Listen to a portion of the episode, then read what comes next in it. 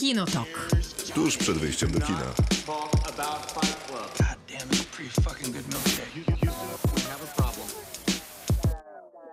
Krzysztof Majewski. Maciej Stasierski. I nie ma Miłki. Tak jak zapowiadałem. Na mediach społecznościowych. Tak, dokładnie. Na przykład na Facebooku. Mhm. Ja na Facebooku Radia RAM to ukryłem, ponieważ Miłka z nami będzie korespondencyjnie. Na chwilę tak. Jest tak, pojechała na wakacje, ale mimo tego czuję obowiązek, żeby zarekomendować nam jeden film morski, ponieważ ja niedawno byłem nad morzem, Miłka w tym momencie jest nad morzem, a jak ustaliliśmy, ty chciałbyś być nad morzem. I będę może kiedyś, nie wiem, nigdy. Nad morzem. Mam nadzieję, że kiedyś się uda. No właśnie. Może jeszcze w tym roku. Jako że są wakacje, to będziemy polecać i rekomendować 3 filmy albo seriale, które z morzem lub wodą po prostu są jakoś związane.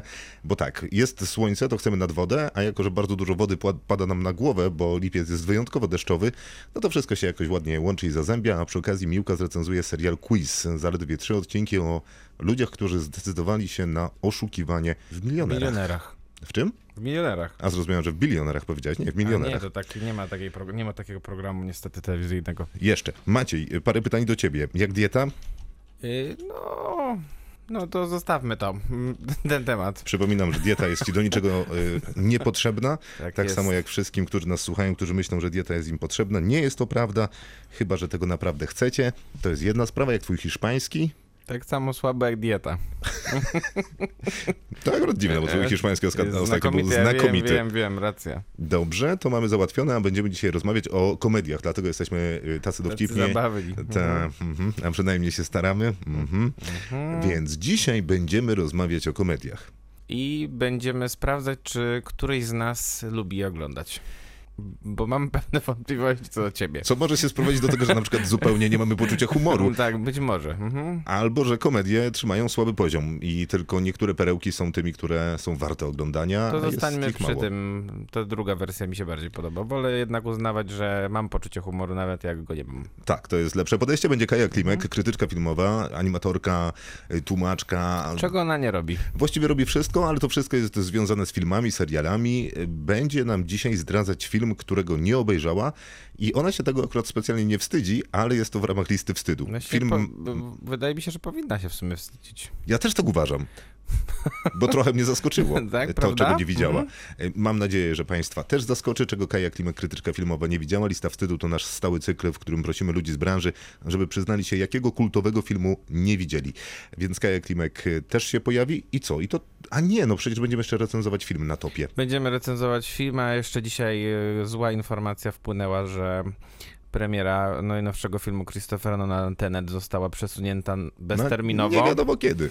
Dokładnie, co jest pewnie uzależnione tym, że w Stanach szaleje koronawirus, w Chinach nie puszczają filmów dłuższych niż 2 godziny. Co jest dosyć zabawne, bo Tenet ma mieć 2 godziny 43 minuty, tak, czyli można zobaczyć. A mówiło się, że ma mieć 8, więc generalnie to i tak skrócił chyba Christopher Nolan dosyć swój film. To może być taki pomysł w stylu Patryka Wegi, że najpierw robi film, a później robi z tego serial. Dokładnie.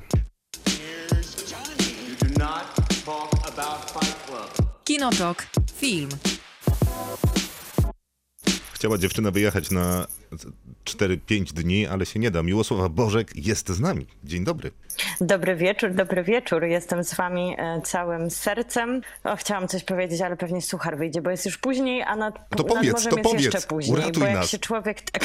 Jak się człowiek tak cały dzień wyleguje na plaży, to później jest taki, mniej ma energii, myślę, intelektualnej, więc ja mam nadzieję się jeszcze resztkami sił bronić przez chwilę. Poczekaj. Ja muszę cię w takim wypadku przedstawić jako gościnie tego programu. Jest z nami Miłosława Bożek. Gościnie? Tak. A, bo to jest to takie nowe słowo. Tak. Dobrze, okej, przepraszam. Już, możesz mówić. Możesz zdjąć zegarek i przestać nim szumieć? Mam zegarek po tej stronie i na pewno nim nie szumie. To Miłka. A, widzisz. Ja? Przepraszam, nie Miłka, tylko Miłosława Bożek. A, krytyczka filmowa i serialowa, aktywistka na polu filmu, wybitna członkini wybitnego podcastu i audycji radiowej Kinotok. Dzień dobry Miłosławo, cieszę się, że jesteś z nami. Dzień dobry, dobry wieczór. Człowiek jedzie na wakacje i od razu takie miłe słowa. Awansuje, bo jak jesteś gościem programu, to tu jest miło, jak jesteś jego częścią, no to wiesz jak jest. To prawda. My z Miłką tak rozmawiamy co 3 dni mniej więcej na antenie, więc to tak ciekawa jest sytuacja, uważam. Będziemy dzisiaj polecać filmy nadmorskie. Miłka ma odpowiednią perspektywę. Mam nadzieję, że widzisz morze albo chociaż Zatokę Pucką. Siedzę tyłem do okna, żeby z wami rozmawiać specjalnie dla technicznych warunków.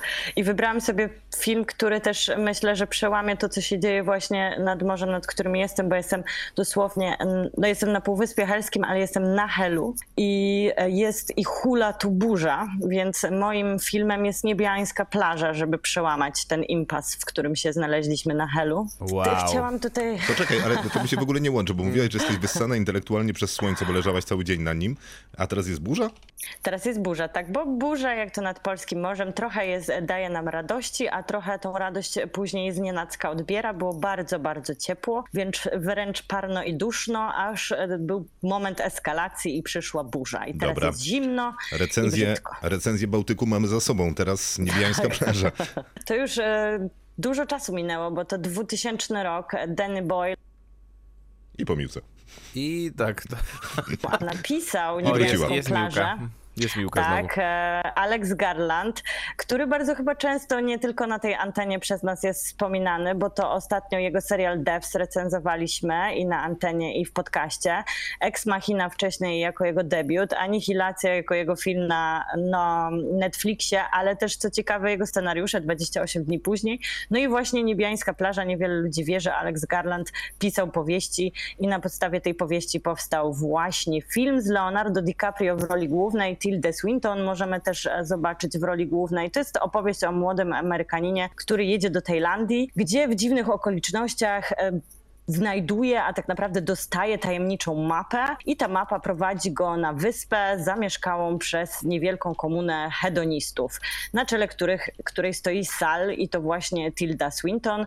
No ale jak to zwykle bywa na niebiańskich wyspach, okazuje się, że to nie jest taka prosta historia i wszystko co piękne szybko się kończy, jak dzisiaj moja pogoda na Helu. Więc co ciekawe... Brawo, naprawdę. Ja to się dzisiaj dowiedziałam dopiero, szukając informacji o Niebiańskiej plaży, że Leonardo DiCaprio był nominowany do Złotej Maliny za najgorszego aktora za film Niebiańska plaża. To jest dosyć szokująca informacja, ale też to nie jest koniec, bo na przykład Ewan McGregor się tak obraził na Danny'ego Boyla za to, że nie dostał tej roli, że przez 15 lat nie rozmawiali razem z reżyserem, a to podobno była taka sytuacja, gdzie studio za plecami dało rolę DiCaprio, ponieważ DiCaprio jest Amerykaninem, a oni chcieli Amerykanina w roli głównej, a nie Brytyjczyka. Chociaż, co ciekawe, Brytyjczyk jest w wypadku powieści Alexa Garlanda w roli głównej.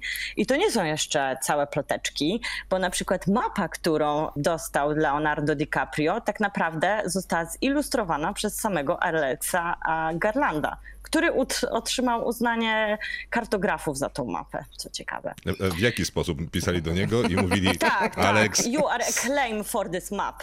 Tak mu mówili, że jesteś po prostu niesamowicie utalentowany, nie dość, że napisałeś, to jeszcze zilustrowałeś tą całą sytuację. A to jego ojciec czy jego dziadek dostał Nobla z biologii? Tutaj proszę, Krzysztof, podoba mi się to, że ostatnio jesteś takim królem odbijającym ploteczki. To musisz to sprawdzić, bo ja w sumie nie wiedziałam. No dobra, to ojciec albo dziadek. Dobrze. Jest noblistą z dziedziny biologii. Alex Garland to jest albo wnuk, albo syn, więc być może stąd jego zainteresowanie właśnie jakimiś takimi naukowymi kwestiami. Jest to wnuk. O, proszę. Dziękuję. Ja mam jeszcze ploteczkę specjalnie dla Maćka, bo to jest lingwistyczna ploteczka. Ale Miłka, pamiętasz o tym, że my mamy ramy czasowe przewidziane na robocie? Tak, już kończę. Ponieważ na tej wyspie Niebiańskiej plaży mówią takim zmyślonym językiem, jak to sekty hedonistyczne, ale to nie jest zmyślony język, to jest język chorwacki się okazuje.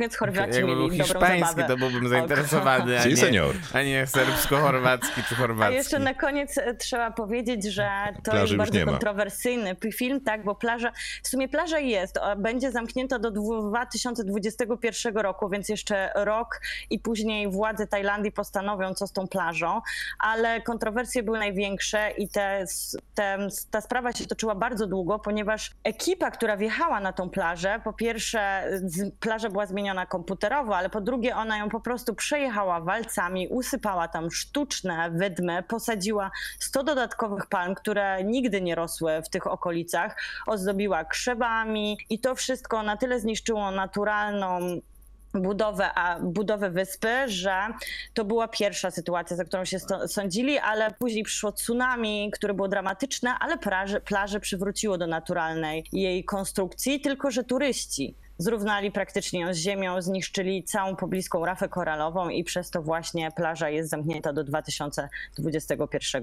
roku. To takie około filmowe ploteczki, ale niebiańska plaża lat 20 już ma i to dalej zadziwiająco jest fantastyczny film, więc jeżeli ktoś nie pojedzie na wakacje w tym roku nad morze, to myślę, że ten film trochę mu da takiego zastrzyku tajskiej plaży i nie jest to film też na złotą malinę zadziwiająco, chociaż w 2000 roku tak uważali. Jesteście ze mną? No dobra, tak, Boże, super. Przestraszyłam się, że już tak mówiłam, wiecie, do tego krzesła. Ja szukałem jakichś filmów, więc już nie muszę, dziękuję. Tak, gdzie tą niebieską plażę możemy obejrzeć?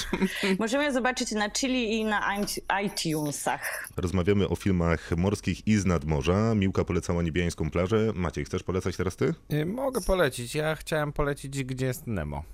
Naprawdę? Mhm. Ale to, poczekaj, bo uważasz, że ktoś nie zna tego filmu? Nie, no, ale to jest film, który zawsze... A to Niebieskiej plaży ktoś nie zna, myślisz? No, myślę, że może ktoś nie znać. Nie, to tak samo, to jest tak kontrowersyjny film, że wszyscy go znają. Dobrze, chyba. Wytłumacz się, dlaczego chciałbyś polecić Gdzie jest Nemo? Bo lubię kreskówki. Okej, dziękuję.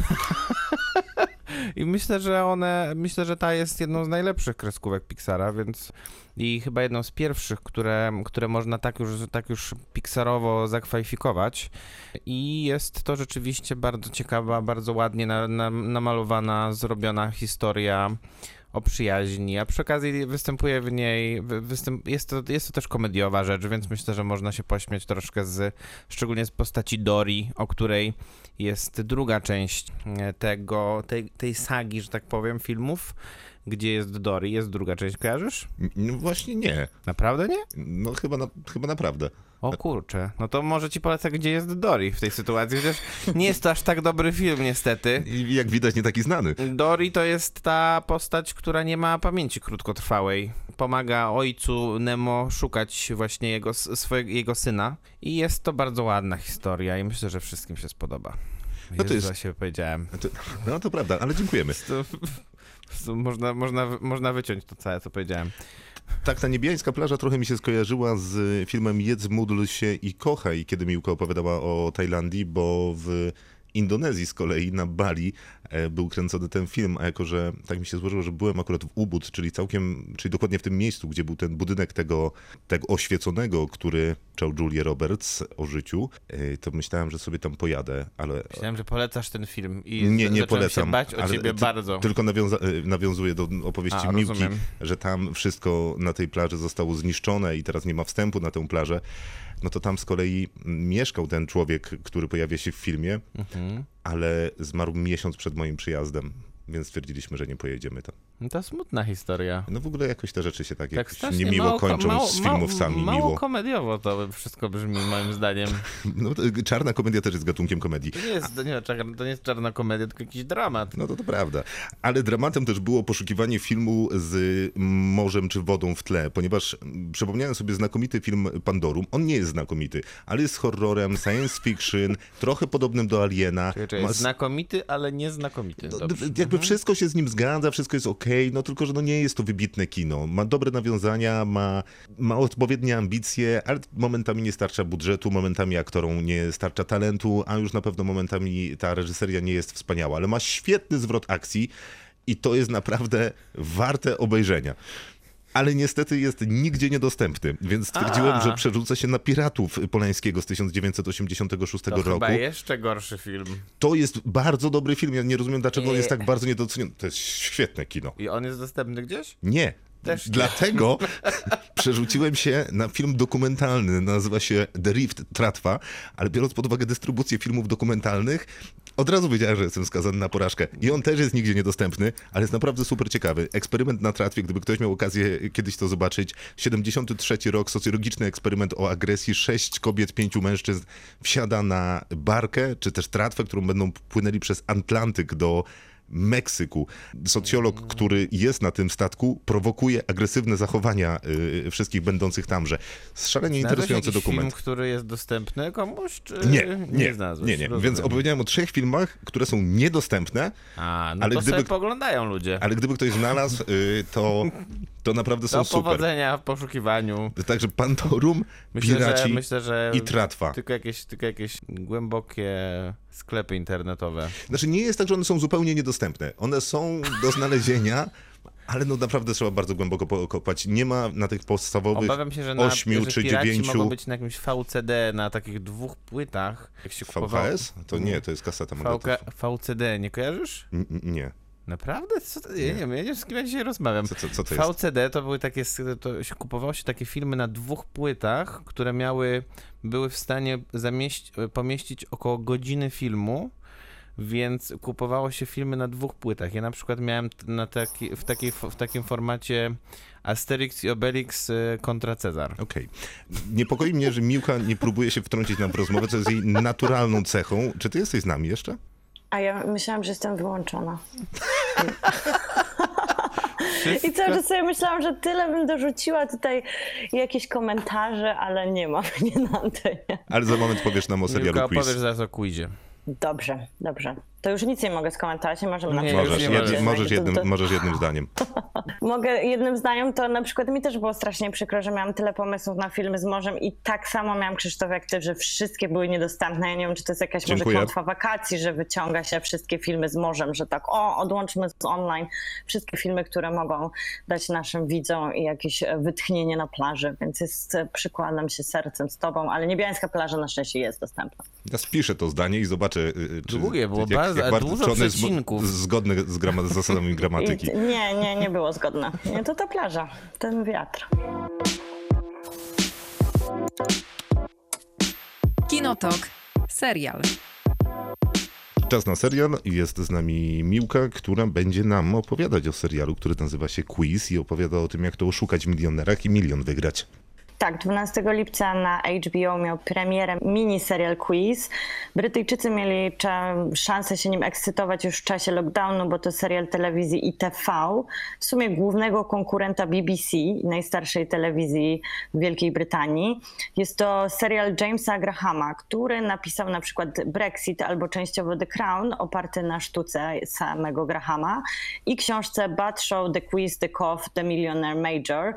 I jest to serial wyreżyserowany przez Stephena Freezera, którego znamy na przykład z reżyserii Skandalu w angielskim stylu, którego też znajdziemy na HBO. I to są 3-godzinne odcinki, tak naprawdę tam po 57 minut, które uchylają rąbka tajemnicy o samych narodzinach milionerów. Trochę dowiadujemy się, jak powstał program, zaglądamy w kulisy teleturnieju i tak naprawdę dowiadujemy się, to jest jedno, ale najważniejsze jest to, co się wydarzyło w 2001 roku. Bo po pierwsze, milionerzy byli ogromnym sukcesem i formatem eksportowym, trafiły do kilkudziesięciu krajów, a wtedy ten pomysł na dawanie ludziom pieniędzy wydawał się taki prosty i nie do przechytrzenia. I okazało się, że jest tajna siatka, która pomaga dostawać się do milionerów, do tego miejsca, w którym jeszcze trzeba było się pobić o to, żeby zasiąść przy krześle. Dlatego mój wujek nigdy nie zasiadł przy tym krześle, to wszystko jest jasne teraz. A twój wujek był gdzieś tam?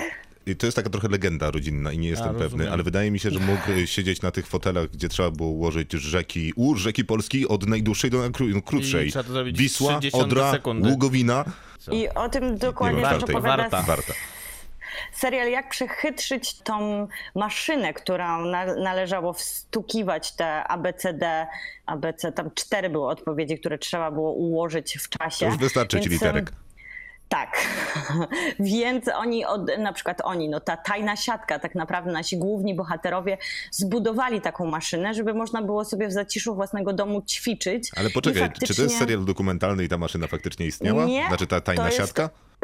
To jest serial fabularyzowany na podstawie książki, na podstawie faktycznego procesu, który się odbył w 2001 roku, bo major brytyjskiej armii Charles Ingram, który właśnie jest nazywany tym kaszlącym majorem, tutaj Matthew McFadyen w roli głównej, którego no, najlepiej chyba znamy z Dumy i Uprzedzenia, tego Krzysztof w tej roli bardzo nie lubisz, ja go bardzo lubię i no to Maciek podpisuje się pod tym, a ostatnio najlepiej chyba go znamy z Sukcesji, którą możemy również na HBO oglądać, gdzie ma bardzo dobrą rolę i tutaj też pokazuje, że naprawdę świetnie gra i towarzyszy mu Sian Clifford, którą chyba też najlepiej znamy z Fleabag, gdzie gra siostrę głównej bohaterki.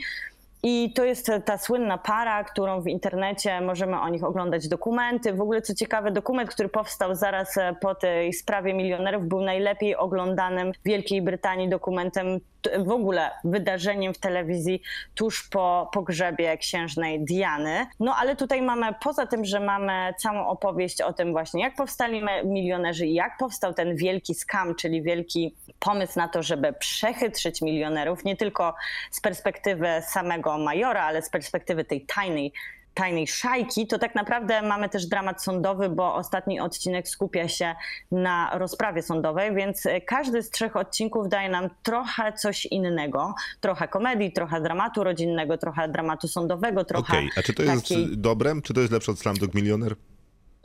No, ja nie lubię Slumdog Millionaira, więc nie jest trudno być lepszym od tego, ale to jest naprawdę bardzo krótka i przyjemnie opowiedziana... Dostał. Też nie lubię. Naprawdę? Ja też nie.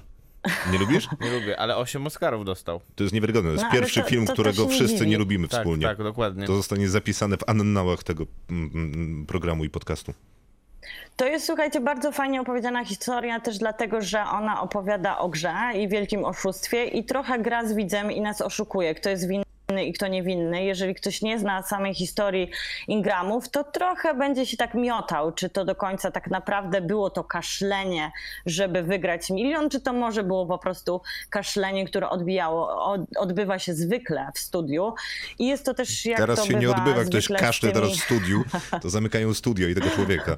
A ja widziałem to, w ogóle widziałem te fragmenty jakby live'u, kiedy on ten kaszleli ci ludzie, którzy podpowiadają temu Ingramowi, bo to nie on kaszlał tak naprawdę, tylko jemu kaszleli ludzie, którzy siedzieli wokół niego i podpowiadali koło mu... ratunkowe, publiczność, tak, bez koła ratunkowego.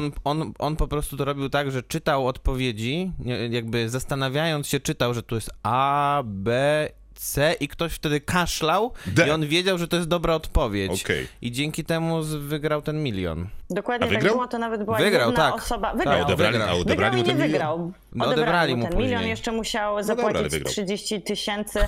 Odebrali mu też, co najgorsze, jego wszystkie takie prawa, które się ma od wojska, czyli taką dobrą wojskową emeryturę. No to przesada. Ale co ciekawe, akurat, nie poszedł do więzienia, chociaż został skazany za oszustwo. Wiecie, jakby było w amerykańskim filmie.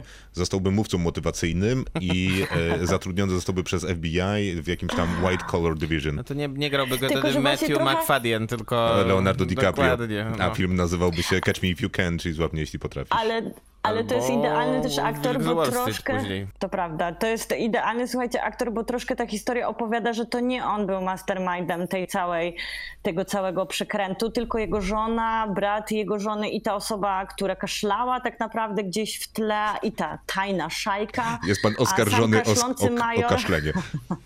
A sam kaszlący major tak naprawdę był trochę pionkiem w tej rozgrywce, no i jednak najmniej utalentowanym, który mógł odpowiadać na pytania, dlatego praktycznie przy każdym pytaniu ktoś mu musiał kaszleć, co pokazuje, że no tych odpowiedzi nie znał nawet na samym początku za 1000, czy 2000, czy 6000. Miłosława Bożek, nasza korespondentka z Helu, bardzo serdecznie dziękujemy za tę wspaniałą recenzję. Przywieź nam muszelkę. Przywiozę wam może trochę piasku, bo muszelek to tutaj brak. A ja wam życzę, chłopaki, żebyście jakieś świetne suchary serwowali w tej rozmowie o komedii. Znamy się już trochę, nie zawiedziemy. Dzięki.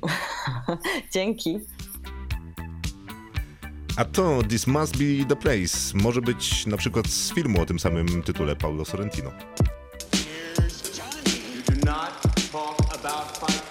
Kinotok. Film.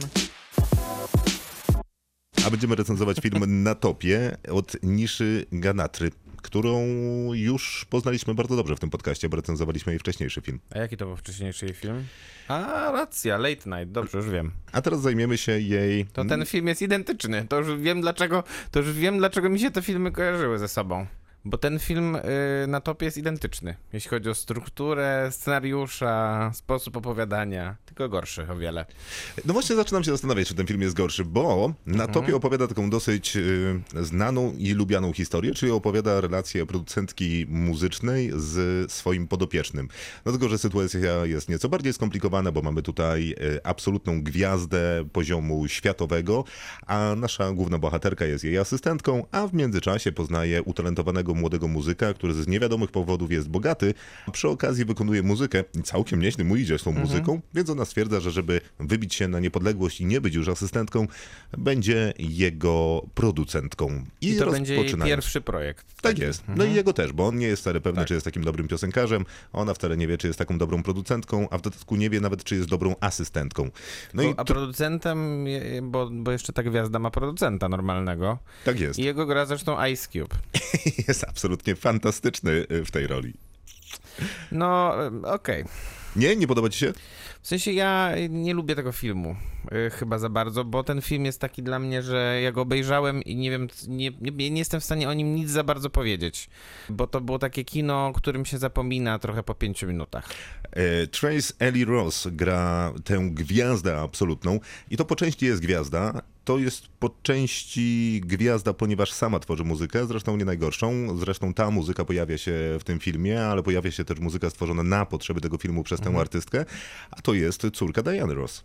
A znana jest z tego, że występuje w takim serialu, który niestety chyba nie jest dostępny nigdzie w polskim internecie, Blackish, za który zresztą dostała Złotego Globa.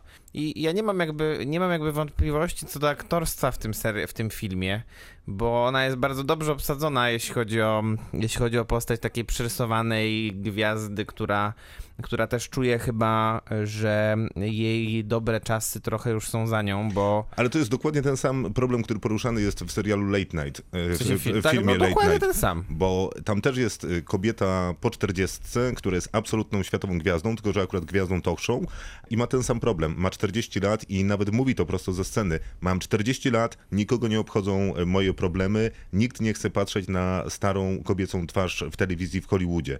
To powinno się zmienić, ale takie są zasady gry w tym momencie. I ona to mówi to samo. Ona mówi, że z kolei nikt nie chce słuchać nowej muzyki od gwiazdy po 40, jeszcze w dodatku czarnoskórej, więc jakby problemy są z dwóch stron. Tak jest. I podaje nawet przykłady na temat tego, ile to kobiet, gwiazd muzycznych było na pierwszym miejscu za swoim przebojem po 40, a ile kobiet czarnoskórych po 40 też było na tym pierwszym miejscu i z tej statystyki wynika, że jedna. Zresztą zastanawiałem się, która. Znaczy ja, nie miałeś jednak problemu z tym, jakby porównując, dalej idąc tym tokiem rozumowania, czyli porównując te dwa filmy, że jednak Late Night było dużo bardziej zabawnym filmem niż ten. Było, być może dlatego, że opowiadało o talk show, ale miało taki lepszego nosa do wyczuwania tych społecznych trendów i napięć, które w tym momencie są istotne i całkiem sympatycznie je ogrywało właśnie w taki sposób, jak robią to dobrze prowadzący talk show, o których dzisiaj z całą pewnością będziemy rozmawiać. Ale nie da się pominąć Dakoty Johnson, która występuje tutaj w roli głównej, tej właśnie producentki i asystentki, producentki tego młodego artysty i asystentki tej artystki. Ale już co można o niej powiedzieć? Właśnie absolutnie nic o niej nie można powiedzieć. Jest totalnie przeźroczysta, nudna, tak samo jak jej postać. No właśnie i zastanawiałem się w kontekście na przykład innych filmów, które opowiadają o relacji producentki czy producenta z muzykiem czy muzyczką i tak było w Big Game Again, tylko że tam mieliśmy Keira Knightley i Marka Ruffalo. Mark Ruffalo był tym producentem, a Keira Knightley była tą gwiazdą. Tam relacja była trochę inna, bo Mark Ruffalo był takim doświadczonym, ale zużytym producentem, a Keira Knightley była gwiazdą, znaczy artystką, która nie chciała być gwiazdą. A tutaj mamy artystkę, która chciałaby dalej być artystką prawdopodobnie, bo widać, że wkładanie jej w te takie ramy, które wyznacza jej ten Ice Cube, czyli na przykład rezydencja w Las Vegas, która ewidentnie świadczy o przejściu na emeryturę, na którą ona nie chce się w żaden sposób wybierać. To nie jest coś dla niej ciekawego. Ale żadnych propozycji za bardzo nie dostaje ze strony swojej asystentki, poza jednym przemiksowaniem piosenki, która już... To nie było przemiksowanie piosenki, ona jej przemiksowała cały album. Czy albumu, tak. No ale to wciąż chyba nie powinno być dla niej wystarczająco inspirujące. Zresztą jak się okazuje, do końca w pewnym momencie nie jest, tak? Bo ona w pewnym momencie porzuca jakby możliwość współpracy z tą postacią, którą gra Dakota Johnson. Nie będziemy dalej spoilerować, tak, bo nie wypada, ale faktycznie film ma dosyć taką jasną konstrukcję, ale z drugiej strony ja nie wiem, czy on jest znowu tak wiele lepszy od Big Again Again. W sensie nikt tu nie chodzi... Ja uważam, że jest gorszy. Powiedziałeś, że jest lepszy? Powiedziałem, że jest lepszy? Powiedziałeś, że nie wiesz, czy jest o wiele lepszy. Nie, ja myślę, że jest o wiele gorszy. Aha, to w tym kontekście nie wiem, czy Big Again Again jest o wiele lepszy od tego filmu. Aha, okej. Okay. Bo w zasadzie on ma wszystkie składowe. Z jednej strony takiej opowieści kobieta w takiej środowisku pracy swoim, w stylu Diabeł ubiera się u Prady, Late Night, czy właśnie ten film teraz. A z drugiej strony troszeczkę zahacza o taki romcom, czyli komedię romantyczną, ale też no tak, tylko za bardzo nie wdeptując tych śladów i balansując na tych subtelnościach i jednocześnie rozkładając te dwa wątki na z jednej strony tę artystkę po 40, absolutną światową gwiazdę i tego młodego artystę, który artystą nie chce być, a także te własne problemy Dakoty Johnson, czy też jej bohaterki w tym filmie, to mi się nawet nieźle oglądało. To jest lekki film, to nie jest film, który zostawia jakąś głębszą myśl, mimo że próbuje ją nam wsadzić gdzieś w głowę, a przy okazji on faktycznie nie jest tak dowcipny jak Late Night, no ale trudno powiedzieć, żeby to był jakiś smutny, nieczuły, nudziarski film. No tak, tylko że właśnie problem jego jest głównie taki, że nie ma za bardzo takiego centrum emocjonalnego w nim. Bo jeżeli... I to cenię, no bo ono się rozkłada. Dlaczego? Dlaczego cenię? No. Bo z reguły tak nie jest. No i no to wtedy jest, i wtedy wiadomo, za kim, komu się kibicuje, a tutaj nie ma za bardzo komu, bo... No to może sobie wybrać, albo do wartości, albo Dakocie Johnson, no właśnie, albo... No tak, tylko że scenariusz poświęca najwięcej czasu Dakocie Johnson, której nie powinno się poświęcać w ogóle czasu. Ja generalnie bardzo lubię Dakotę Johnson, ale ona nie ma nic tutaj do zagrania.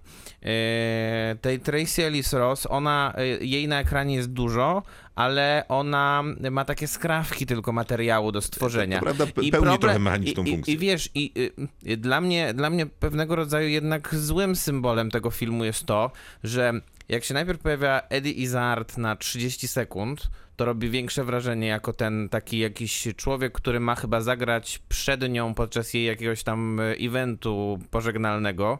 Nie, to nie pożegnalny, tylko otwierający... Otwierający trasę koncertową, tak? Czy... Nie, to był początek wydania nowej płyty z najlepszymi przebojami. O, dziękuję. Z nagranymi live podczas trasy koncertowej. Tak, dokładnie. A potem jak się pojawia Bill Pullman, który jest super szczery jakoś w tej swojej roli, a nie ma też za bardzo żadnego materiału, żeby stworzyć postać i... On gra ojca Dakoty Johnson. Zresztą radiowca, więc jest radiowiec. Tak. Polecamy ten film.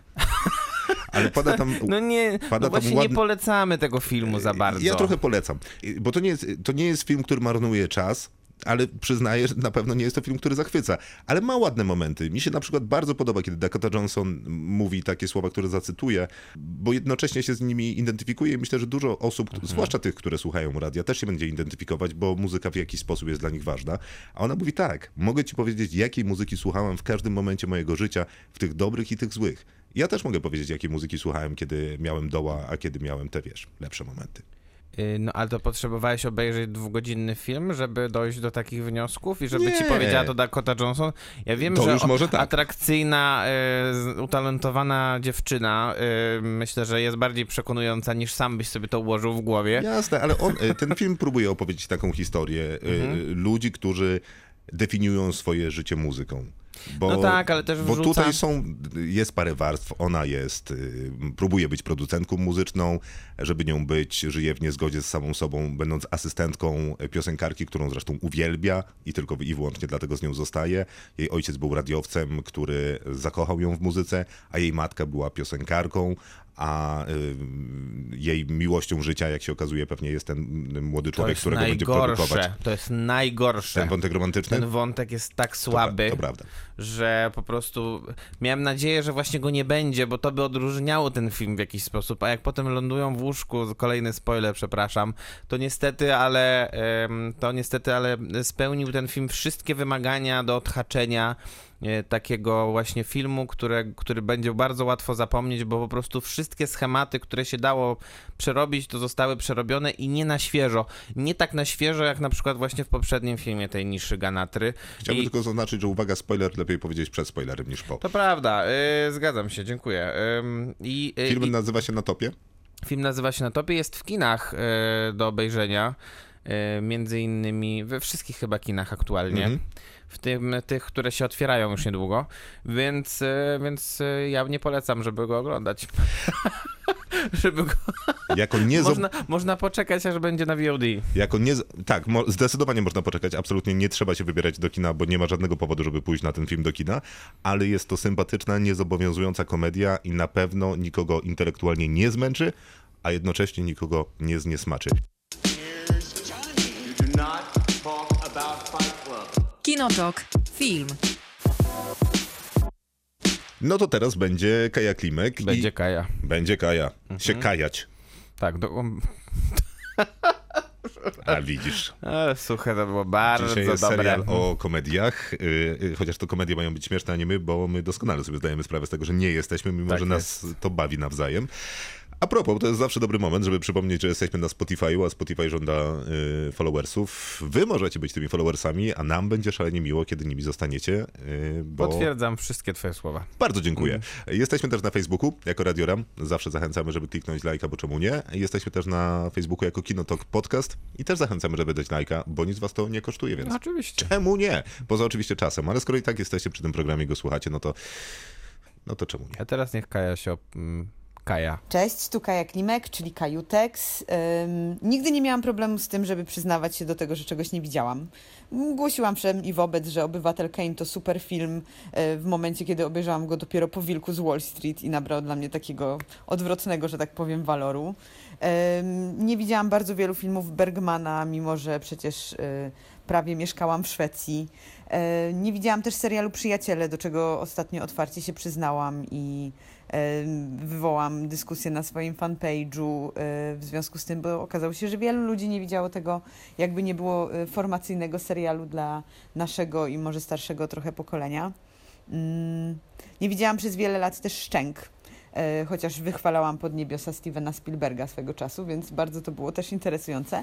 Ale jest jeden film, którego chyba się trochę wstydzę, ale dlatego nagrywam tę wiadomość dla was w poniedziałek 22 czerwca o godzinie 19:27, bo za parę minut odpalę ten film, bo jest dostępny w streamingu i zdążę nadrobić tę zaległość, zanim ukaże się moje nagranie w waszej audycji. Taka sytuacja, no to może pora się przyznać, cóż to za film. Uwaga, uwaga, werble, wait for it, jest to Dzikość serca Davida Lyncha. I tym większy jest to wstyd, no bo przecież oczywiście, że w tym filmie poza Laurą Dern gra wspaniała kurtka ze skóry węża, w której występuje nie kto inny, a Nicolas Cage, czyli jakby nie było mój ukochany aktor, którego odmieniam przez wszystkie przypadki jako geniusza, szamana, czarodzieja i nie wiem, najbardziej ekspresjonistycznego, eksperymentalnego aktora, jaki kiedykolwiek stąpał po ziemi i bije przed nim pokłony, a okazuje się, że nie widziałam tego filmu. Więc trochę wstyd. Ale zaraz już nie będę się miała czego wstydzić. Także pozdrawiam was serdecznie i tak, wstyd zażegnany. Miłej audycji i wszystkiego dobrego. Pozdrawiam was serdecznie. Kaja Klimek. Bardzo dziękujemy za pozdrowienia i pozdrawiamy Kaję serdecznie. Czyli Kaja już nadrobiła. Tak, już nadrobiła. Kaja Klimek, krytyczka filmowa, tłumaczka, edukatorka, tak jest. Nauczycielka. Wszystko. Kaja Klimek. Ale Kaju, jeżeli nas słuchasz albo będziesz nas słuchać w podcaście, to uważam, że to zagranie z datą było tanie i zupełnie nieuczciwe, tak. Bo to jest tak, jakby się przyznać, że nabroiłem, ale już naprawiłem. A ja dzięki Kai na przykład wykreśliłem kiedyś ze swojej listy wstydu Magnolię Paula Thomasa Andersona, którą... to Miłko uwielbia pana Thomasa Andersona. Którą obejrzeliśmy wspólnie na Nowych Horyzontach. Ona przyznała mi się po seansie, że obejrzają drugi raz Raz ją widziała, jak była premierowo chyba w Berlinie, a potem... A ja obejrzałem ją wtedy pierwszy raz i to czekaj, to zbierałeś szczękę? Zbierałem szczękę z ziemi. A ona specjalnie dla ciebie poszła z tobą, kłamiąc ci w oczy, że też nie widziała, żebyś się lepiej poczuł. Nie, wiedziałem, że widziała, ale to by była lepsza historia. To prawda, natomiast dobra jest też dobrym elementem tej historii jest to, że bardzo długo trzymałem dla niej miejsce w głównej sali Dolnośląskiego Centrum Filmowego. Nie, no to... Tak, to dzięki mnie Kaja obejrzała drugi raz Magnolię. Trzymałem miejsce dla Kai Klimek. Dokładnie. Duma. Będziemy rozmawiać za moment o komediach, skoro jedną już mamy za sobą i mam na myśli Na topie.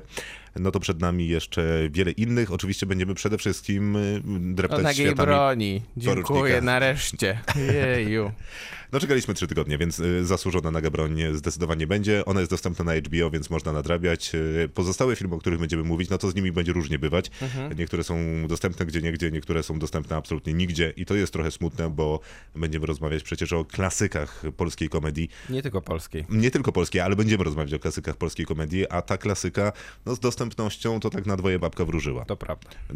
A raczej tak nawet na większą połowę. I większa połowa jest. Z swoimi filmami morskimi. Czy odwrotnie właśnie? Nie, dokładnie tak jak z filmami morskimi. Chciałem się tylko wytłumaczyć, że jest coś takiego jak większa połowa. Większa połowa? Tak, oczywiście. Ja, no jest ja połowa jabłka i połowa chleba, co jest większe. Zupełnie się z tym zgadzam, że jest większa połowa. No właśnie. Kinotok. Film. No to czas na nagą broń, ale się naczekaliśmy my i być może nasi wierni słuchacze również się naczekali, bo chcieliby posłuchać o nagiej broni albo po prostu zdążyli ją 3 razy obejrzeć i teraz mówią, sami będą gadać o tej nagiej broni. 3 razy tylko? 3 razy ją przekładaliśmy? Nie, czy 3 razy tylko obejrzeć? No, w tym czasie to pewnie i 14. Można było więcej razy obejrzeć. Bo ile razy widziałeś nagą broń?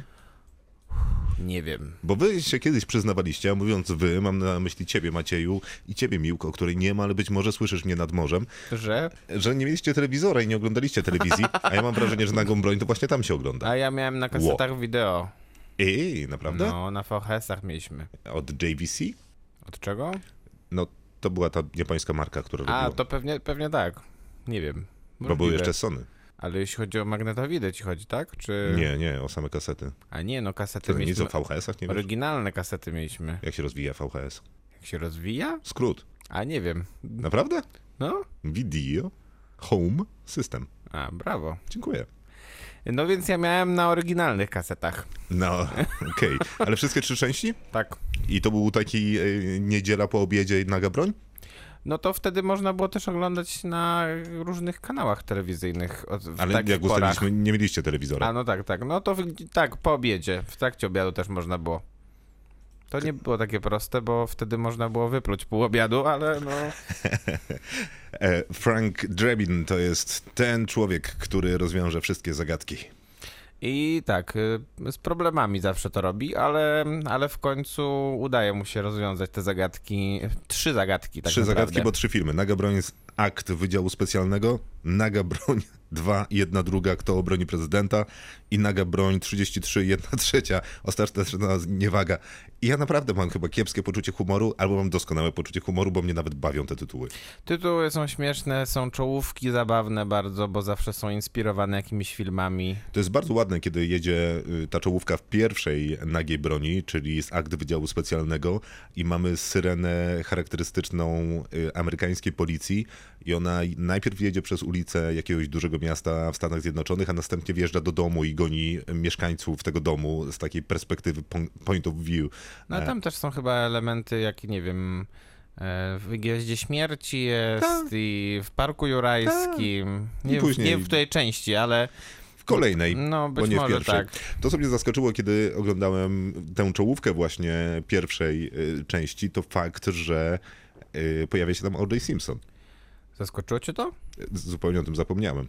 No on ma dosyć istotną postać, gra, szczególnie w pierwszej części to jest postać istotna porucznika Nordberga, przepraszam, który prawie zostaje zabity w pierwszej scenie pierwszej części.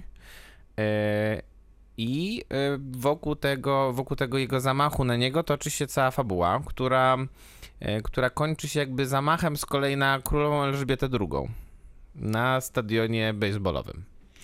I tak się składa, że mamy te 3 części filmu. Mamy. Ale wcześniej mieliśmy serial. Mieliśmy serial, chyba właśnie się nazywa Police Squad. Tak? Police Squad. Mhm. Mhm. I stąd się wziął skrót, znaczy po części, stąd się wziął skrót ZAS. I nie chodzi o francuską piosenkarkę, którą często puszczamy na antenie Radia Ram. Tak, tylko to są nazwiska, znaczy pierwsze litery nazwisk twórców. Jerry Zucker, dobrze pamiętam? David Zucker i Jim Abrahams. Czyli Jim Abrahams, David i Jerry Zuckerowie. Tak, dokładnie. I oni też robili na przykład, chyba w pełnym składzie, Czy leci z nami pilot, mhm, oraz Spokojnie to tylko awaria, która była już gorsza, natomiast to były dwa... Pierwszy film było... To nigdy nie jest bezpieczne mówić takie rzeczy. Zawsze znajdzie się jakiś fajn, no tak, tylko zadzwoni... To było bardzo podobne, bo Czy leci z nami pilot to było o samolocie, którym trzeba było wylądować, jak łatwo się domyślić, a Spokojnie do tego awaria, to trzeba było wylądować z kolei promem na Księżycu. To jest trochę podobne do serii filmów o Liberatorze. Te fabuły są ważne bardzo, prawda? Bo Liberator pierwszy polegał na tym, że trzeba było przejąć pociąg od terrorystów, drugi trzeba było przejąć samolot od terrorystów, a trzeci trzeba było przejąć prom od terrorystów. To źle ułożyłeś chyba kolejność. Możliwe, no ale co za różnica. Nie, bo w pierwszej był chyba ten statek, czy prom, to tam był Tommy Jones. Nie, to przecież zawsze był Steven Seagal. Ale Tommy Jones był wilynem. Tak, był dowódcą tych, którzy przejmowali pociąg. Nie, przejmowali statek, czy prom, dokładnie. Statek. To coś tam płynęło po wodzie. To jest, nieważne, no nie brnijmy. To po pierwsze tak, to jest jednak Leslie Nielsen, on jest chyba głównym powodem sukcesu tych komedii. Bo on potrafił robić i opowiadać żarty i mówić najgłupsze rzeczy z kamienną twarzą zawsze. I zawsze to działało i to jest to, o czym mówiliśmy już wcześniej przy okazji chociażby Dakota Johnson czy Anne Hathaway, że trzeba mieć odpowiedni timing, czyli jakiś taki wyczuć moment opowiedzenia żartu, jakby upuścić go w dobrym punkcie. Więc Leslie Nielsen miał dużo timingu. Miał i to jest w ogóle ciekawe, bo mam wrażenie, że razem z rokiem 2000 do niebytu odeszli aktorzy komediowi, a komedia jako taka, w sensie jako gatunek, też zupełnie zniknęła z ekranów kin. I to chyba nie jest do końca dziwne, bo być może jeszcze po drodze jednym wyjątkiem takim większym i bardziej kasowym była seria filmów Cats Vegas. To jednak no Bradley Cooper nie został aktorem komediowym ostatecznie. No na pewno nie. A aktorów komediowych ze świecą szukać, bo wydaje mi się, że zarówno komedia romantyczna, jak i komedia jako taka jest zwyczajnie biznesowo nieopłacalna. Nie opłaca się robić filmu za 40, 50, 60 milionów dolarów, bo on na siebie w kinach raczej nie zarobi. O wiele łatwiej zrobić to, tak jak kiedyś robiło się filmy straight to DVD, czyli prosto na DVD, tak jak na przykład Toy Story 2 miało wyjść straight to VHS. A teraz robi się prosto bezpośrednio na streaming. Naga broń 1 80 milionów, Naga broń 2 90 i 3 50 milionów, to są za zyski. No ale to w tych czasach to chyba nie najgorsze, czy słabe? Bo to to chyba słabe, bo wiesz, Naga broń numer 3 wychodzi już w latach 90, tak? W 94. No to Titanic jest tuż obok. No tak, ale to są tanie filmy też z drugiej strony, a ta seria chyba się trochę męczyła po pewnym momencie, no bo jednak teraz znowu użyję kontrowersyjnej tezy, że prawdopodobnie część trzecia jest najgorsza. No niby jest, ale ja tych filmów nigdy nie odbierałem w całości, bo one zbierają się z serii gagów. Z gagami, no tak. A w każdym z tych filmów... I te fabuły są nieistotne zupełnie. Nie, no są pretekstowe do opowiadania kolejnych żartów. Oczywiście. A co najmniej 15 żartów w każdym w tym filmie jest udanych, które mnie bawią. Więc wystarczy. Więc wszystkie filmy są takie same. No tak, tylko że chyba w pierwszej części było tych żartów stosunkowo najwięcej jednak udanych. Bo tam jest najlepszy żart. Tam nie było nieudanych. Tam jest najlepszy żart jednak, kiedy wymieniają się łapówką, zadają sobie kolejne pytania. Opowiadałem chyba o tym 2 tygodnie temu, kiedy mieliśmy robić ten Nagą broń, ale nam się nie udało. A myślisz, że to jest jedyny dobry żart? Ja powiedziałem, że to jest najlepszy żart. Ja na przykład bardzo sobie cenię jednak scenę, w której ten czarny charakter tego filmu opowiada Drabinowi o tym, co to w tym jego biurze wielkim, jakie to są niesamowite obrazy, te wazy dynastii Minki, jaką ma niesamowitą jakąś tam rybę, która jest warta kilkadziesiąt tysięcy dolarów. Nie rybę, tylko pióro. Pióro, ale rybę też. Tak. I w pewnym momencie Frank Drabin łączy jedno z drugim, bo to pióro nie może być w wodzie nigdy, a ta ryba jest warta 20 chyba tysięcy dolarów, więc on zabija tą rybę tym piórem i jeszcze w wodzie jest to pióro, więc nic nie działa już. Tak, a pióro jest samurajskie i niezniszczalne, tak. Jedyne co mu szkodzi to woda i też jest warte majątek. Dokładnie. Świetnie niszczymy te żarty, raz na zawsze. Kto słucha tego programu już nigdy nie obejrzy Nagiej Broni. Nigdy nie obejrzy, przykro mi. Ale za to może posłuchać tego. A to czołówka z Nagiej Broni. Czas na komedie ulubione, które się wydarzyły w historii świata, ale też o aktorów i tych, którzy byli nośnikami tego humoru i żartu, ci, którzy swoją charyzmą potrafili sprzedać absolutnie wszystko. O takim jednym aktorze już powiedzieliśmy, ale wydaje mi się, że w kontekście tej rozmowy absolutnie niezbywalnym aktorem, który pewnie nie jest jednoznacznie komediowy, bo jest absolutnie wieloznaczny i po prostu wybitny, ale który świetnie sprzedawał żart, zarówno taki obcesowy, zarówno ostry i bezpośredni, jak i taki żart zupełnie subtelny, jak i sytuacyjny i nazywa się ten człowiek Robin Williams. Tak, dziękuję, że przytoczyłeś tę postać. A dlaczego? Przecież to wybitny aktor, to w ogóle nie ma o czym dyskutować. No to prawda, wybitny aktor niestety nie żyjący już od jakiegoś czasu. Od niedawnego czasu, bo to 2 lata temu? Nie, to 6 lat temu. 14 chyba. Rok? Chyba 6, tak mi się wydaje, więc no już trochę nie ma wśród nas Robina Williamsa, to aktor wybitny, rzeczywiście komediowy, stand-uper też, bo to też trzeba powiedzieć. Też znakomity. On potrafił przez 1,5 godziny po prostu na scenie opowiadać żarty, które nie zawsze sobie przygotowywał, tylko leciał na takim flow. W ramach strumieniu świadomości. Ja w to nie wierzę. Nie wierzysz w to? Nie, absolutnie. Że sobie układał wszystko? I to godzinami. No ale to tak wyglądało, jakby to było takie niewysilone i zupełnie wymyślone na poczekaniu wszystko. Dlatego poświęcił na to tygodnie pracy. Prawdopodobnie tak, no i pewnie to pewnie go trochę zniszczyło też psychicznie, bo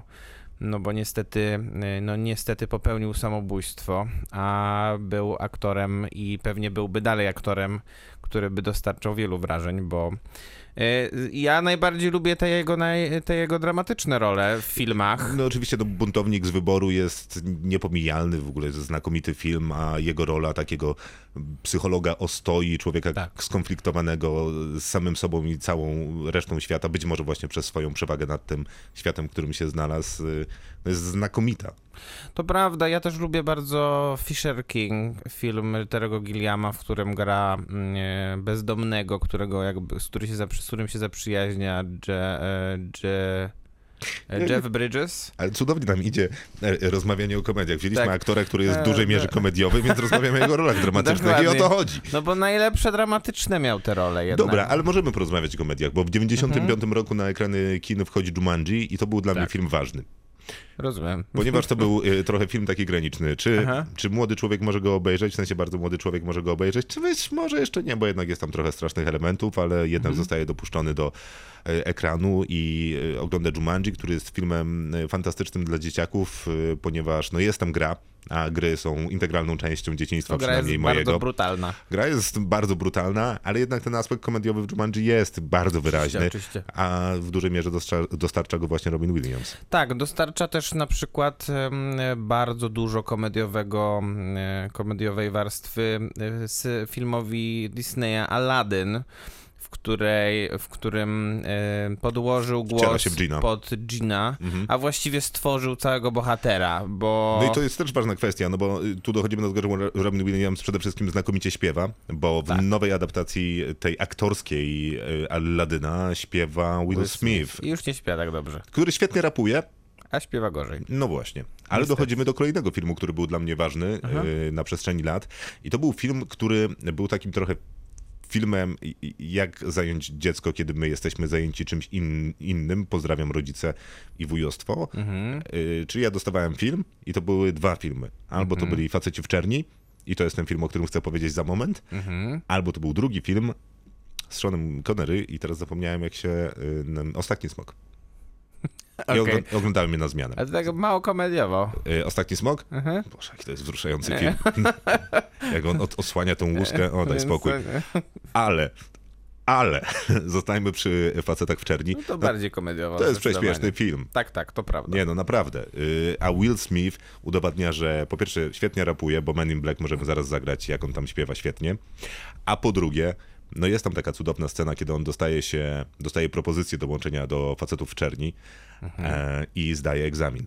Mhm. I wszyscy siedzą w takich eggbolach, takich fotelach charakterystycznych w kształcie jajka przeciętego wzdłuż pionowej osi. Mhm. Jest jeden malutki stoliczek i jedna kartka, na której masz ołówkiem wypełnić egzamin i on nie bardzo jest w stanie się wpasować w ten fotel tak, żeby sobie oprzeć kartkę o którymś z jego boków, więc bierze ten metalowy stolik i ciągnie go przez cały pokój, który pieruńsko skrzypi, a wszyscy poza nim to są jacyś tacy wojskowi wyprostowani, wiesz, na baczność nawet siedzą. No jest to zabawne. A później mówi do Kay, którego gra Tommy Lee Jones. Wspaniała to jest też rola. Wspaniała. I mówi mu, wiesz co nas różni? Po tym jak Tommy Lee Jones mu mówi, że w Facetach w czerni wszyscy jesteśmy tacy sami, ja dobrze w tym wyglądam. Ja niezmiernie szanuję ten film za to, że jednak główny bohater negatywny to jest wielki karaluch. Jest. To jest takie też, myślę, że... A jednym sposobem... Myślę, że to są, że trzeba było jednak pokazać, że tak powiem, jaja, żeby zrobić takie coś w Hollywood już wtedy nawet, bo... Z dużym sukcesem, jak się okazało. Wielki karaluch, naprawdę, jest to wielki karaluch. Nic więcej, tylko i wyłącznie wielki karaluch, bardzo dobra rzecz. Faceci w czerni mają kontynuację, drugą część, która jest fatalna i trzecią część, która jest trochę lepsza. Która jest trochę lepsza, bo tam z kolei Josh Brolin dobrze parodiuje Tommy'ego Lee Jonesa. O, dokładnie tak jest. Część czwarta, zapominam o niej. Tak, ta europejska, ja nie pamiętałem nawet. Tam Harrison Ford wciela się w nowego, młodego agenta, a Will Smith gra tego starszego agenta, którego wcześniej grał Tommy Lee Jones. Tak było? Powiedziałem Chris Hemsworth? Powiedziałeś Harrison Ford. Nie, Chris Hemsworth, to ja go miałem na myśli. Wiesz, tu mięśnie i tam mięśnie. Harrison Ford. Skąd mi się wziął ten Harrison Ford? Nie wiem, Harrison Ford mi się nie kojarzy z komedią. Oni się tam ścigają, nie wiem. Harrison Ford faktycznie jest aktorem komediowym raczej kiepskim. Raczej nie. Natomiast ja chciałem dorzucić, po pierwsze, nie można nie wspomnieć, opowiadając o komedii, o grupie Monty Pythona i myślę, że w kontekście filmowym to są szczególnie dwa tytuły, czyli Monty Python i Święty Graal oraz Żywot Briana. I który wolisz? Chyba wolę Żywot Briana. Graal. A ty wolisz Święty Graal. No, nie, no jeżeli gdzieś jest postać morderczego króliczka, która pożera to też 6 rycerzy z rzędu, to nie jest to film, który może przegrać z czymkolwiek innym. I to chyba tam jest zresztą to pytanie. To czarownica. Co pływa? Co unosi się na powierzchni wody poza czarownicą? Odpowiedzi, które padają z tłumu to kaczka, kamień, kijek. Myślę, że ten moment, ten moment, który właśnie przed chwilą słyszeliście Państwo, to potwierdza, że nie powinniśmy opowiadać nie powinniśmy. Tych wszystkich scen, bo to jest duży błąd. Taka świetna scena. Ale właśnie opowiedziałeś tak, że jest strasznie słaba. Prawda? Myślę, że tak, to jest jedna rzecz. Drugie nazwisko, które chciałem... Mam nadzieję, że słucha nas ktoś z PWST. Wspomnieć. I dostanę tam dyplom honorowy. To jest postać, która nie jest jednoznacznie kojarzona z komedią, ale ważny amerykański reżyser Billy Wilder, który nakręcił przynajmniej 2 bardzo dobre komedie. Jedna zresztą dostała Oscara za najlepszy film roku, czyli Garsoniera z Jackiem Lemonem i z Shirley MacLaine. A druga moim zdaniem prawdopodobnie najlepsza komedia w historii kina, czyli pół żartem, pół serio. Też zresztą z Jackiem Lemonem i z Tonym Curtisem i z boską Marilyn Monroe. I jest to film wspaniały, niesamowity, wzruszający, śmieszny, wszystko tam się zgadza po prostu. Tak, tylko prawdopodobnie nie da się go nigdzie obejrzeć w tym momencie. Prawdopodobnie tak. A wracając jeszcze na sekundę do Robina Williamsa, to myślę, że jednak warto wspomnieć o jakichś jego rolach komediowych poza Jumanji, a komediową rolą na pewno doskonałą jest rola w filmie Pani Doubtfire. Bardzo dobra rzecz. Tak, dokładnie, w której Robin Williams większość czasu spędza na ekranie pod bardzo dużą ilością make-upu, który zresztą też był... Bo wciela się w tytułową postać. Pani Doubtfire, czyli gosposi, nie wiem, niani ze Szkocji.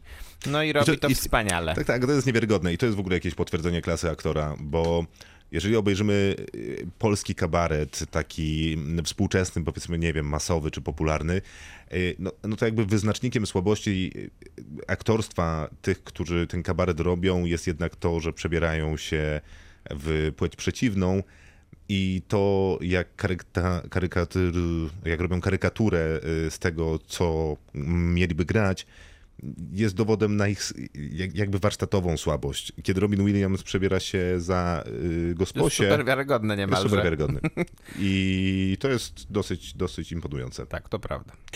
I moglibyśmy tak długo wymieniać, bo moglibyśmy przecież jeszcze przejść na przykład do Woody'ego Allena, który mnie niezmiennie bawi. Moglibyśmy, a moglibyśmy też wspomnieć, jeżeli chodzi o głupie komedie, to moglibyśmy też przypomnieć o tym, co zostało ostatnio zremakeowane w słaby sposób w kobiecej obsadzie, czyli o Ghostbusters, czyli Pogromcach Duchów, no, dzięki którym świat usłyszał trochę o Billu Murray'u na przykład. No i od razu przeszlibyśmy do Dnia Świstaka. Tak, dokładnie. I też byśmy się tam świetnie pośmiali. I także moglibyśmy przejść w sumie do niektórych przynajmniej filmów Sofii Coppoli, które też można byłoby nazwać taką współczesną komedią. No, ale ta współczesna komedia nie jest już taka bezkompromisowa jednak, jak jeszcze ta komedia sprzed tej dwójki, trzech zer, czyli no sprzed 2000 roku. Nie wiem, dlaczego wymyśliłem akurat tę granicę, ale wydaje mi się, że lata 90. były po prostu zabawniejsze. No w karierze Woody'ego Allena też były zabawniejsze. No zdecydowanie, ale to pewnie jeszcze nawet lata 80. byłyby bardziej zabawne akurat w jego karierze, bo chyba ostatnim filmem, który mnie tak serdecznie bawił od Woody'ego Allena, były Drobne Cwaniaczki, ale niestety nie pamiętam zupełnie, z którego to było roku. A to chyba jest taki dosyć świeży film. Dosyć, więc mogły to być lata 90. No ale co to jest w ogóle za piękny koncept na film, żeby opowiadać o ludziach, którzy chcą zrobić podkop na bank, a żeby ukryć swoją działalność, zakładają sklep z ciasteczkami i okazuje się, że na tych ciasteczkach zarabiają lepiej niż kiedykolwiek zarobiliby na napadzie na ten bank. No śmiałem się do łez. No na Woodym Allenie można, ale to też to właśnie przez łzy też czasem, prawda? Bo on jednak robił te komedie o tych ludziach, którzy są generalnie dosyć irytujący, bo robił głównie o sobie. I to nie był taki śmiech jak na Nagiej Broni. Mimo że jest już późno, to nie pozwolę sobie na cytaty z Woody'ego Allena, ale no naprawdę dobrze. Miał bardzo dużo, bardzo dobrych. Kinotok. Film. A te filmy to będą polskie filmy komediowe i trudno się pomylić, o jakim filmie będziemy mówić na sam początek, biorąc pod uwagę, że Elektryczne Gitary zaśpiewały przed momentem utwór, który zatytułowany jest Killer i często to słowo się w tym numerze pojawia. Tak, ja ten film nawet umieściłem na swojej liście 10 najlepszych filmów 30-lecia. Wiem, widziałem, dlatego stwierdziłem, że ci się na pewno spodoba, bo Killer jest filmem szalenie udanym. Szalenie i o dziwo, nie wiem czy ta teza się obroni akurat, druga część Killera wcale nie jest też taka zła. O, no nie jest, ale no zupełnie jest znacznie gorsza od tej pierwszej. Znacznie gorsza, natomiast jak się spojrzy później na następne filmy Juliusza Machulskiego, to zyskuje mocno. No ja nie jestem pewny, co było dokładnie następne, ale do samego Juliusza Machulskiego jeszcze wrócimy, ale jesteśmy w ciekawym okresie w ogóle w polskiej kinematografii, bo jesteśmy w latach 90., czyli takim... po upadku komuny. Tak, jesteśmy w takim trochę dzikim czasie polskiej kinematografii. Polski Instytut Sztuki Filmowej już jest w wypadku Killera, ale w wypadku wcześniejszych filmów jeszcze go nie ma. I powstają takie rzeczy jak na przykład Poranek Kojota, Chłopaki nie płaczą, filmy skądinąd kultowe w polskiej popkulturze, bo na tyle kultowe, że... szczególnie udane. A nie szczególnie udane, bo... W sensie szczególnie moim zdaniem Poranek Kojota, bo Chłopaki nie płaczą jeszcze mają jakieś takie elementy, które dają mi pozwalają mi zrozumieć, dlaczego to jest kultowy film, natomiast Poranek Kojota już nie. Ja nie odróżniasz tych filmów. To prawda. Tak myślałem właśnie. Mimo że widziałem je wielokrotnie z grupą znajomych i będę bronił do ostatniej kropli krwi tezy, że to są filmy kultowe, ponieważ one weszły do języka. Przynajmniej dla tego mojego pokolenia. Myślę, że dla ludzi urodzonych w latach 80. i 90. początku, to są filmy kultowe z uwagi na to, że oni mówią cytatami z tych filmów bez żadnego problemu. Wiadomo, że Killer jest chyba najmocniejszą inspiracją i wszyscy znają co najmniej 5 cytatów z Killera, no ale miałem... Nie możemy ich przytoczyć, bo w większości są jednak z wulgaryzmami. To prawda, podobnie z Porankiem Kojota i Chłopakami, którzy nie płaczą. Ale miałem dwóch znajomych, którzy potrafili przez 40 minut prowadzić dialog ze sobą, wymieniając się cytatami z tych dwóch filmów. No to... Pozdrawiam ich serdecznie. Pozdrawiamy, tak. To było tak dawno, że nie pamiętam ich imion, ale poznałbym ich na ulicy. Tak, no. No ale wiesz, no mieli wtedy po 14 lat. Czy tam 16. No ale to wiesz, no to tak jak mówię, no według mnie, jak, o ile z Killera wszystko jest uzasadnione, bo to po prostu jest dobry film i ten film dał możliwość wybicia się niektórym aktorom. No bo... Cezary Pazura przecież grał w 13 posterunku przed Killerem. Ale Małgorzata Kożuchowska zagrała w Killerze prawdopodobnie pierwszą swoją dużą rolę i dzięki niej stała się znaną aktorką. I dzięki Killerowi drugiemu znaną aktorką stała się z kolei Jolanta Fraszyńska, więc no nie można odmówić Juliuszowi Macholskiemu pewnego wpływu na polską kinematografię, no, albo absolutnie. Może bardziej na serial. Nie, no, bo w przypadku chyba... tych dwóch osób akurat. To w tym wypadku chyba tak, chociaż Cezary Pazura, zwłaszcza ostatnio, pokazuje, że jest aktorem sprawnym, tak. Ale jeszcze kiedy występował w 13 posterunku, kiedy jeszcze można było go oglądać w Killerze pierwszym czy drugim. Nie wiem, czy pamiętasz takie porównania, że mówiło się o Cezarym Pazurze, że ja w ogóle nie cierpię tych porównań, że ktoś jest polskim kimś z zagranicy, ale wtedy się tak mówiło. I... No on był właśnie polskim Robinem Williamsem chyba, nie? Czy jak się mówiło? Nie, raczej Jimem Carreyem. A Carreyem, masz rację, tak, racja. No i tylko, że to nie były dobre porównania za bardzo, bo... Bo te porównania w ogóle są niedobre, ale Cezary Pazura jako aktor komediowy prawdopodobnie jest najbardziej rozpoznawalnym aktorem komediowym, który potrafi i bez żenady zrobić głupią minę i zagrać tym. Tak, tylko że to nie jest, tylko że tak nie wygląda jego rola w Killerze, bo w Killerze gra takiego... Tak wygląda jego rola w 13 posterunku. W 13 posterunku, dokładnie, bo w 13 posterunku on się wygłupia, a w Killerze gra takiego prostego, bez fajerwerków chłopaka, który zostaje wplątany w aferę, można tak powiedzieć. Że... To nie jest film jego jakby, tylko w Killerze jednak ważniejsze są inne postaci, mimo że film na przykład opowiada... postać Szymona Majewskiego. Na przykład, albo komisarza Ryby, którego gra Jerzy Sztur, albo Siary, którego gra Janusz Rewiński, więc albo Wąskiego, którego gra aktor Krzysztof Kiersznowski, który prawdopodobnie wiele osób nie wie, jak on się nazywa, a wszyscy wiedzą, że był to Wąski. To prawda. O i Wąski. No tak, dokładnie. No Wąski miał problemy z komisarzem Rybą, szczególnie w tej pierwszej części. I z dwójką. Biegiem numer 2. A, tak. Bo w drugiej postanowił stać się bossem mafii. Też mu nie wyszło w końcu. Więc... Niestety nie. Pamiętajcie, żeby zawsze mieć drugą połówkę banknotu. To dokładnie. Dla mnie jest podsumowanie lat 90. w polskim kinie, które wydaje mi się, że poza komediami nie wyprodukowało nic dobrego. No wyprodukowało jeszcze tylko Psy chyba. No tak. To jest to. Nie wiem, czy Dług to nie jest też lata, czy to nie są lata 90., czy nie początek lat 2000. Małżeństwo Krause już coś zaczynało tworzyć, więc tak. Oczywiście uzbieralibyśmy pewnie nawet 20 dobrych filmów z lat 90. Krzysztof Zanussi. Przepraszam. Krzysztof Zanussi jeszcze w latach 90. to mógł robić dobre filmy. Akurat jeszcze wtedy tak, no a potem już przestał rzeczywiście, bo potem już jakby zakręcił się wokół innych tematów. Natomiast no jednak polskie komedie lepsze były w latach 80., bo one opowiadały o absurdach PRL-u. No właśnie, no bo jeżeli jest jakiś punkt odniesienia, to jednak łatwiej się opowiada komedię, nabijając się z czegoś konkretnego. Dlatego Monty Python był taki sprawny, bo oni mieli problemu z tym, żeby wziąć sobie temat X i po prostu wyśmiać. Wszystkiego nabijali akurat oni. I dosyć sprawnie. A w tej polskiej komedii łatwiej jest jednak, jeżeli to jest jakaś odpowiedź na jakiegoś rodzaju opresję. I nie mówię, że to musi być wojenna opresja od razu. Tak. Lubiliśmy się nabijać z rzeczywistości. W tym królował Stanisław Bareja oczywiście, ale to nie tylko on, bo jeszcze Sylwester Chęciński, czyli twórca trylogii Sami Swoi, czy już początkujący w latach 80. też Juliusz Machulski, bo przecież Wabank i Wabank 2, czyli Riposta, czy Seks Misja, to są jeszcze filmy z lat 80. Seks Misja myślę, że najlepszy film Juliusza Machulskiego w ogóle. Kinotok. Film. A ty wolisz Wabank czy Seks Misję? Co to jest za wredne pytanie? Dlaczego? Ja nie wiem, no ale kto zadaje takie pytania? No ja. Aha. Trudno powiedzieć, bo co do zasady, ja lubię na przykład całą trylogię Oceans. Lubię Żądło, które było pierwowzorem Oceans. Wiadomo. Ile ewentualnie jeszcze tam kolejnych. I Wabanku. Więc generalnie lubię taką, ten gatunek, jeżeli jest taki gatunek, a pewnie jest, jak komedia sensacyjna. No to jest taki heist komedia. No tak, dokładnie. Mhm. Czyli jest jakiś przekręt i z reguły jest opowiadany tak, że wszystko wydarza się w pierwszej scenie, a później przez całą resztę filmu opowiadają nam, jak do tego doszło. I wtedy to jest heist movie.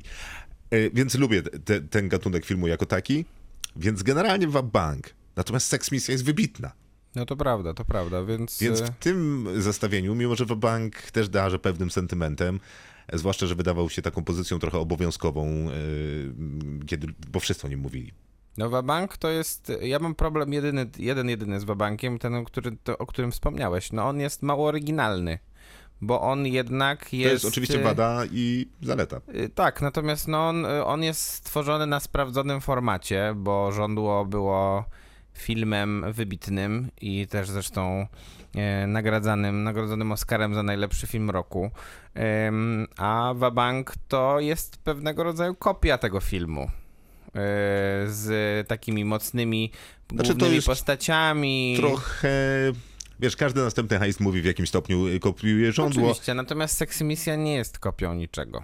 Jest filmem bardzo oryginalnym, jest filmem, no bo, znaczy oczywiście można mówić o jakichś tych dystopijnych historiach, nie wiem, o Jean-Luc Godarda, czy o kogoś tam innego jeszcze w tym czasie, natomiast raczej nikt nie robił dystopijnego filmu w formacie komediowym, tak jak to zrobił Juliusz Macholski. I wyjątkowo sprawnie, bo wydaje mi się, że nigdy wcześniej, nigdy potem, może poza Na Srebrnym Globie, który skończył jako pułkownik i później zresztą... Niedokończony film też. Ostatecznie niedokończony, pułkownik nawet... nie powstał... Andrzeja Żuławskiego. Tak, ale nie powstał film science fiction, który w Polsce, który wyglądał tak dobrze. Mhm, no to prawda, tak. Może ostatni film Bodo Coxa, czyli Magiczne Pudełko, które udawało, że wygląda dobrze, może Za niebieskimi drzwiami, które miało niezłe efekty specjalne, ale film, który był wystawiony jakby z pełną scenografią i z pełnym kostiumem, naprawdę mało jest czegoś tak dobrego. Z pełną fabułą, bo to jednak też była fabuła, która pokazywała, jaki talent ma do tworzenia takich rzeczy Juliusz Machulski, bo to jest naprawdę wybitne dzieło filmowe.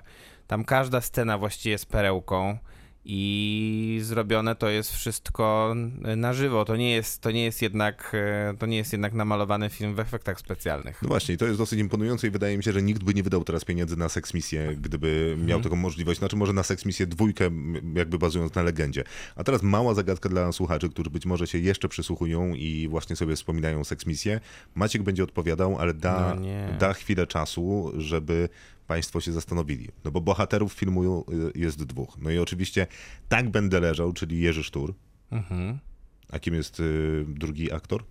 Olgierd Łukaszewicz. Miałeś dać chwilę. A, przepraszam, o Boże, przepraszam, za szybko powiedziałem, tak? No, ja mam... To możesz zadać jeszcze jakieś inne, bo... Nie, bo to było pod moją tezę. Bo ja mam takie wrażenie, że wszyscy pamiętają Jerzego Sztura i to, co on wyprawił w tym filmie, bo był absolutnie zjawiskowy. Natomiast Olgierd Łukaszewicz, który jest zupełnie sprawny w seksmisji, trochę jakby... Olgierd Łukaszewicz jest trochę innym aktorem jednak, no bo to jest taki człowiek trochę z drugiego planu, więc on bardzo rzadko grał jednak pierwsze plany.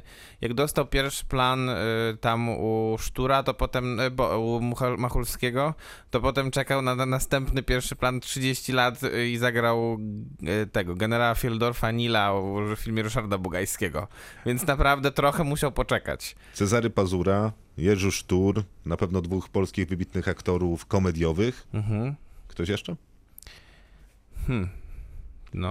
Bo mam wrażenie, że mamy więcej reżyserów komediowych niż aktorów. Mamy reżyserów więcej? A jakich mamy reżyserów? Machulski, Bareja. I Olaf Lubarzetko. Tak. No nie wiem, myślę, że znaczy są polscy aktorzy, którzy się sprawdzają w komedii dobrze, chociaż nie są jednoznacznie kojarzeni z komedią.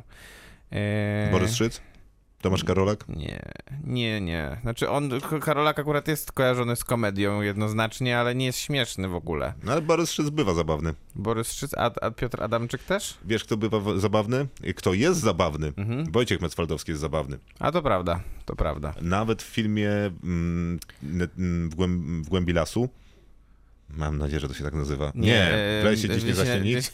Tak. W lesie dziś nie zaśnie nikt. Ma przecież rolę, która... ma śmieszną, tak, tylko szkoda, że jest go mało tam. No. Minutową rolę, a potrafi dobrze bawić. No i tak, z Bareją to jest jeszcze tak, że oczywiście masz misia, ale masz też alternatywy 4. Ja wolę alternatywy 4. Ja też. Bo są jednak... Nie, może nie. Nie, no wolę. No bo to jest jednak taki bardzo kompleksowo potraktowany już, no tylko, że to jest serial, więc tutaj Bareja miał większe pole do popisu i pokazał wszystko, co się da na przestrzeni tych kilku odcinków. No a poza tym, jak pytałeś o aktorów komediowych, no to ja nie mogę się oprzeć wrażeniu, że jednak Roman Wilhelmi był wybitnym aktorem komediowym, mimo że udowodnił to praktycznie tylko w dwóch rzeczach, czyli w Alternatywach 4 i w Karierze Nikodema Dyzmy, gdzie też był bardzo zabawny, będąc przy okazji okropnym człowiekiem, który nie potrafił nic, a doszedł do wszystkiego. I tak samo zresztą jest tutaj, bo Stanisław Anioł, którego on gra, nie potrafi absolutnie nic i dochodzi do wszystkiego poprzez machinacje, zakulisowe działania, jakieś takie machloje. Mam trzeciego reżysera. Masz? Jerzy Gruza. To co, 40-latka? No co, a źle? A potem od filmów z uczestnikami Big Brothera. Daj spokój, daj spokój. Przepraszam, no tak, rację. Przepraszam. Będziemy kończyć. Będziemy. Bardzo serdecznie dziękujemy. Ja się bawiłem wyśmienicie. Na pewno nie było śmiesznie, ale te rzeczy, o których opowiadaliśmy, są naprawdę śmieszne, więc jeżeli ktoś któryś z tych rzeczy nie zna, to może być może weźmie pod uwagę... to może zróbmy jakąś taką listę. Zrobimy listę, oczywiście. Będzie do znalezienia na Facebooku Kinotoku, żeby nie zaśmiecać nam ramowej przestrzeni. To pół żartem, pół serio jest w internecie do zdobycia akurat. To znalazłem przed chwilą. Nie, sporo z tych rzeczy, o których mówiliśmy, jest do zdobycia. Zachęcamy, żeby kliknąć jakieś wyrazy sympatii na Spotify'u, czyli po prostu subskrypcje, wszelkiego rodzaju lajki w mediach społecznościowych. Mile widzianek. Krzysztof Majewski, bardzo serdecznie dziękuję, do usłyszenia. Maciej Stasierski, dobranoc. A Miłka Bożek oczywiście wróci do nas za tydzień. Kinotok. Tuż przed wyjściem do kina.